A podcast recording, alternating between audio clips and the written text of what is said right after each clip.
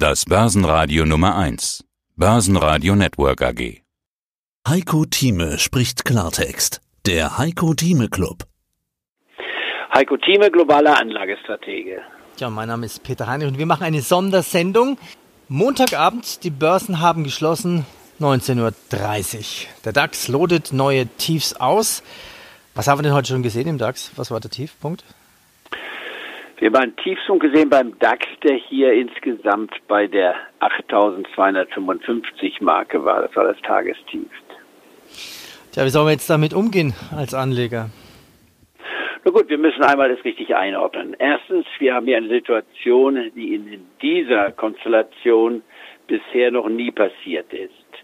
Äh, denn wir haben es mit zwei sozusagen schwarzen Schwänen zu tun. Ein schwarzer Schaman ist ein Ereignis, was nicht vorhersehbar ist und die Börse stark beeinträchtigt. Der erste schwarze Schwan ist der Coronavirus. Den konnte man nicht antizipieren. Der kam aus dem Nichts heraus sozusagen, wurde auch am Anfang von den meisten verkannt in seiner Größenordnung. Ich hatte ja bereits im Februar darauf hingewiesen, in meiner Marktprognose auch bei dem Club, dass die Kurse im Vergleich zu dem, was der Coronavirus als Gefahr darstellt, zu hoch sind, dass man also Liquidität schaffen sollte von 25 bis 40 Prozent. Was ich nicht gesehen hatte, dass wir uns heute unterhalten über einen DAX-Index unter der 9000 Marke, sondern meines Erachtens war das der Beginn einer Korrekturphase, 12.500, vielleicht sogar 12.000, aber weit darunter sollte es eigentlich nicht gehen. Und dann hat sich eben die Problematik um den Coronavirus noch deutlich verstärkt. Das hat den weiteren Abfall bedeutet. Zusätzlich kam hinzu, Anfang März die Situation, dass sich Russland und die OPEC nicht geeinigt hatten über die Produktionszahlen. Wir haben jetzt eine Schwemme von Öl, das heißt der Ölpreis fällt ganz drastisch.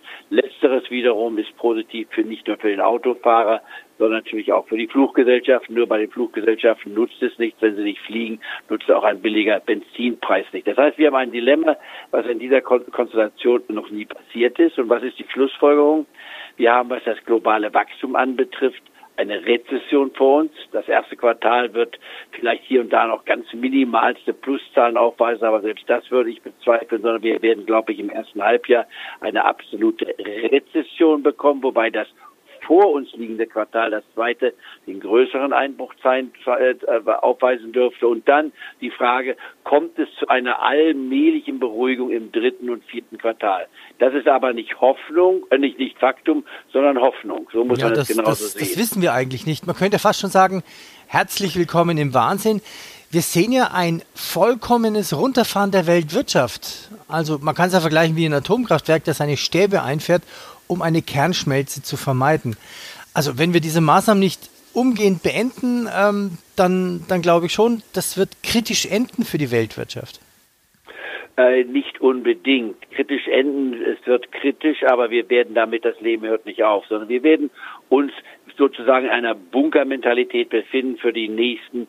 Ursprünglich konnte man hoffen, dass es nur ein Monat wäre. Jetzt muss man realistisch sagen, es wird mindestens zwei Monate, vielleicht sogar vier Monate dauern.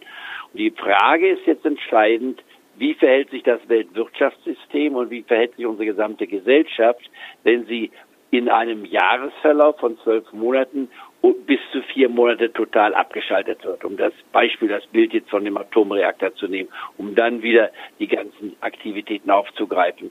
Das ist noch nie passiert in dieser Form, selbst auch bei Kriegen ist es nie passiert. Insofern ist es totales Neuland.